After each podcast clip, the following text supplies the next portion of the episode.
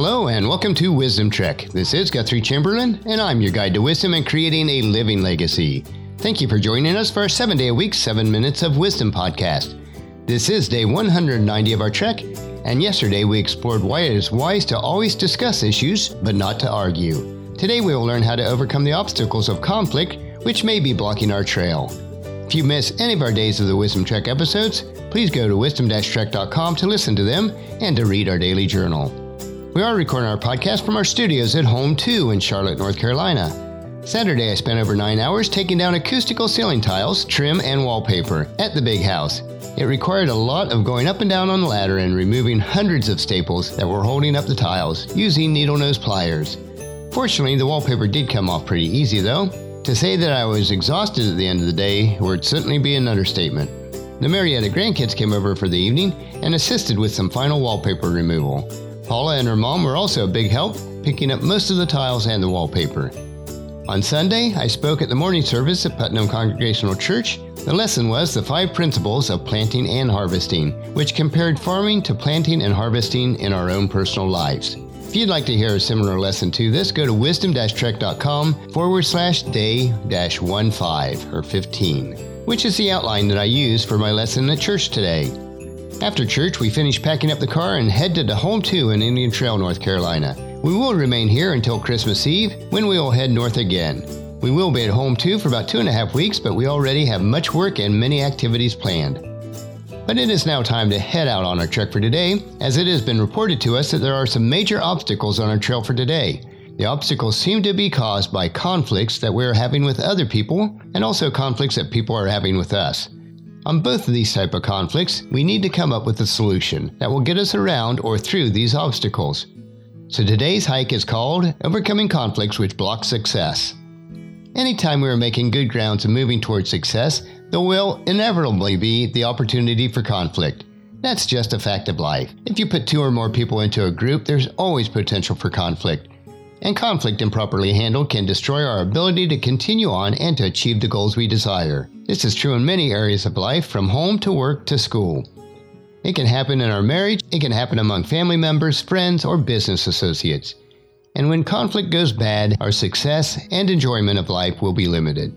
The good news is that conflict, when properly handled, can be healthy and actually move you closer to your success. Success is based on relationships, and relationships offer a chance for conflict.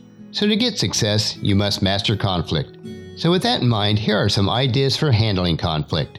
First, when you are the one who is confronting the problem with somebody else. Point number one here is don't assume. Don't assume the worst. Don't assume that they meant what you think they did. Don't assume that they know any better. Don't assume that they did it on purpose. The fact is, most of the time our assumptions are incorrect, and all our assumptions do is to cause us to get into deeper hole. The second point is to ask questions. Since you can't assume anything, you must begin your confrontation by finding out the facts as the person sees them, not as you see them. Here are some questions you might ask. What was your intention in saying or doing that? Because maybe they had good but misguided intentions. Second question could be What were your thoughts behind those words or actions? Because maybe they actually had a well thought out position that you hadn't thought of. Third, are you aware how that might have been perceived? Because maybe they just missed how it would be seen, and everybody is entitled to blow it now and then. And our third major point if we're dealing with other people, tell them how you perceive things or how you feel rather than what they did. It is never good to start out telling somebody, you did this. Instead, you can say something like, I feel like your action may have been better if you would have, or I think the way you came across may have been, and then leave it open ended. And the fourth point is deal with one issue at a time. If they battle back a bit, you may be tempted to say, well, that isn't all. As a matter of fact, a number of us think that you need to work on. If there is another issue, then deal with it at a separate time. Too many conflicts go round and round and don't end up solving the original issue. Stick to one point and see it through to understanding. The second way you have to deal with conflicts is when somebody is confronting you. And the first subpoint here is don't take it personal. The worst case scenario in this is that you blew it, but that doesn't mean that you're a bad person. So don't act like they have accused you and have committed character assassination, unless they have, in which case you should try to get your conversation back to the facts. When we take things personally, we become even more protective and we tend to become defensive and in the end escalate the conflict even more. The second subpoint is don't counterattack. This gets back to dealing with one issue at a time. Don't try to justify or hide from the conflict the person has with you by showing him or her their problems. If they have a problem, great, talk about it later. Don't muddy the waters with debate about who is better, or as the case may be, less guilty. As hard as it may be, let the conversation run its course until it is solved. The third subpoint in this section is ask for some time to give it an objective reflection. One way to stop the conflict from escalating is simply to ask for time to consider it. Most of the time, when people confront us, we had no idea it was coming. Our natural tendency is to fight out of reaction. If we go and think about it, we can be much more objective and then approach the situation objectively, or at least more so.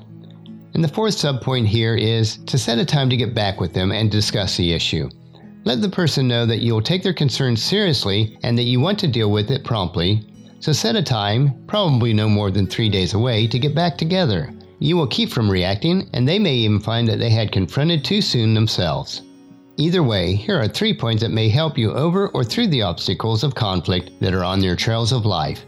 First, keep the big picture in mind. 1 Peter 4 8. Most important of all, continue to show deep love for each other, for love covers a multitude of sins. Number two, always respect the other person as a person. Colossians 3 verses 12 through 14. Since God chose you to be the holy people he loves, you must clothe yourself with tender-hearted mercy, kindness, humility, gentleness, and patience. Make allowance for each other's fault and forgive anyone who offends you. Remember, the Lord forgave you, so you must forgive others. Above all else, clothe yourself with love, which binds us all together in perfect harmony. And the third point is be solution oriented. Romans 12:16. Live in harmony with each other. Don't be too proud to enjoy the company of ordinary people, and don't think that you know it all. Conflict doesn't have to end in a bad way. In fact, it can cause you to develop a deeper and more trusting relationship with the person you've had a conflict with. So the next time you have to confront or you're being confronted, follow the advice above and you'll be able to go further along toward getting through the conflict in a positive way. As we trek together through each day of life, overcome the obstacles of conflict which will block your trail to a rich and satisfying life. Be willing to work through all these issues and focus on what is most important in life. As you travel each day, please share Wisdom Trek with your family and friends and encourage them to join us and then come along with us for another day of Wisdom Trek Creating a Legacy. And tomorrow we will conquer Alibi Mountain. That will finish our podcast for today. Remember to listen to your daily dose of wisdom each day at wisdom-trek.com or subscribe on iTunes, Google Play, SoundCloud, Spreaker, or any of the other social media platforms.